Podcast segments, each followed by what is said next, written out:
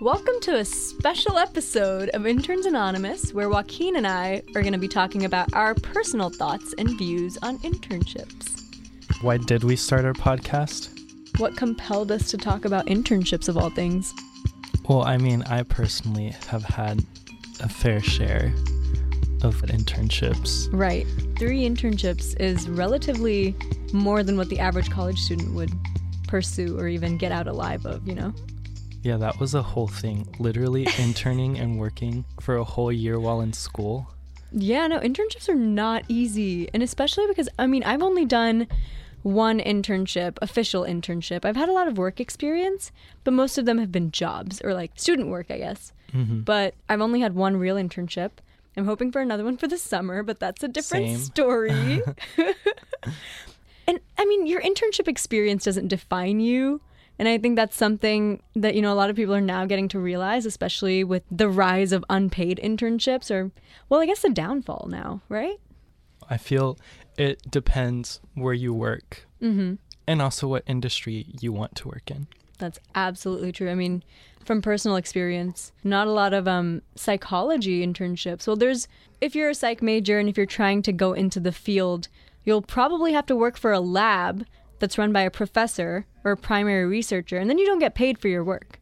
Essentially. And if you want to go to go on to do a master's in psychology, you'd need that lab experience or else you're really not going to get in anywhere to a grad program.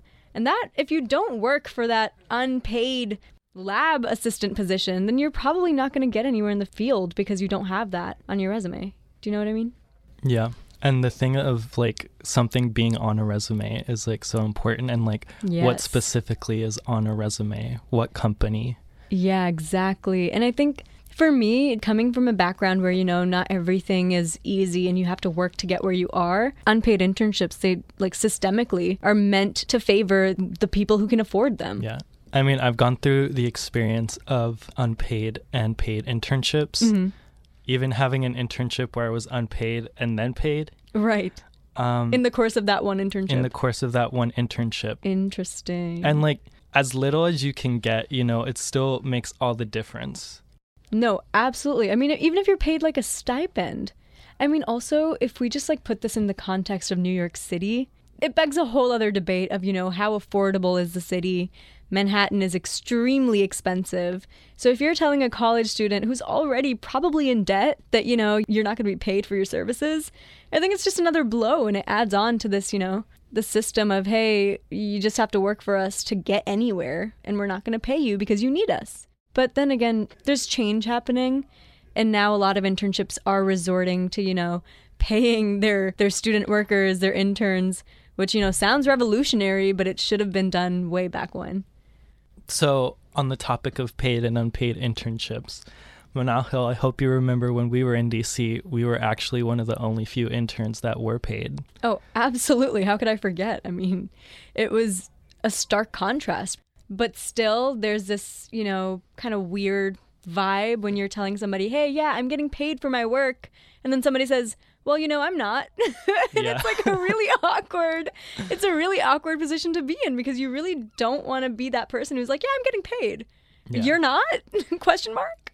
I always found it very like awkward again when Mhm. bringing up like, "Oh, I'm getting paid and Mhm. I was an intern in DC, Yeah. interning on the hill." A and hill then there's turn. these like then there are these other like five hill interns that aren't getting paid. No, absolutely. So you must have been in a whole, yeah, I can't even imagine.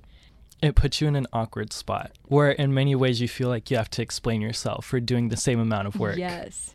I mean, it's all about like, does my work matter? And sometimes, like, I even consider, you know, if I'm interning somewhere and they're not paying me, is there any way that I am getting something out of it? And that could be in the shape of, like, I don't know, published articles or like clips or something I can physically take away from it and say, hey, I worked here and this is what I produced while I was there and something I can be proud of.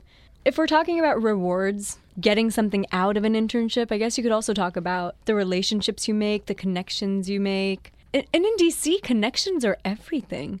So really, yeah, no, honestly, in any big city, I would say connections are a big, big deal because they probably can land you another internship in that same industry if that's what you want to pursue.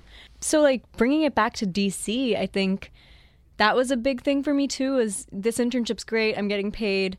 Loved what loved the work I was doing too, but then the cherry on top was making real friendships and like going forward and still keeping in touch with all of my folks back at the office, you know? But what about you, Joaquin? Ever ever been in contact with the folks back in DC? You know, maybe not in DC per se, but there are definitely those people at your internship who like you just vibe with. Maybe it wasn't someone like above me that I was like really close with. It was more so like someone that was also interning with me at the same time. Yeah. And you know, we can help each other in that aspect if like we see ourselves in the same field or like in different fields and like we want to transition.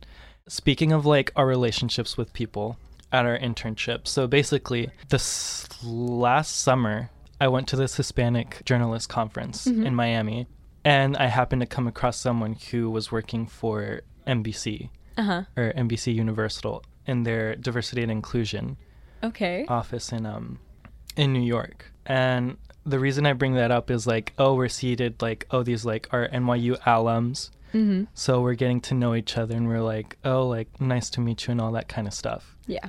Flash forward to like midterm elections 2018, literally like the weekend before, something like that. Yeah. At my internship at MSNBC, like they put us at at this one desk trying to like get all the cameras right Mhm. for when Brian Williams and Rachel Maddow are like going to be on the show. And seated right next to me is that person I met in Miami. What? We got to talking and catching up, and so that was like really cool. I mean, even that just shows relationships extend across geography and Oh, across time too. Absolutely. No, that's so cool. One thing I'm going to add as well. I was actually in DC for our winter break.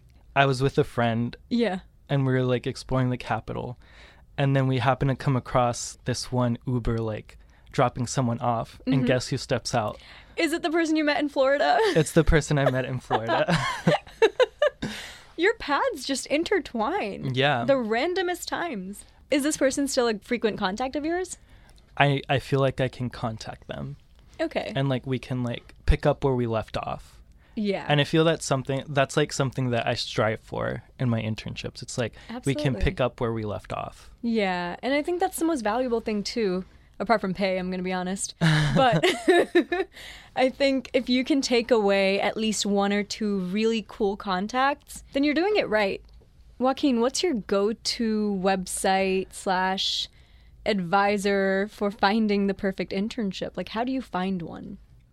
For me, when I go in to search for an internship, you know, I sometimes like search online on Google, mm-hmm. Indeed, see what emails I have from my department Yeah. to see what the, what connections they have, because your departments have a bunch of connections. Just going off of that, like I truly I didn't know how big of a resource your department can be. Just for finding a connection, finding an email address, finding the right opening. But it's so critical, it's so crucial to find your advisor, the career services department in any department in the university.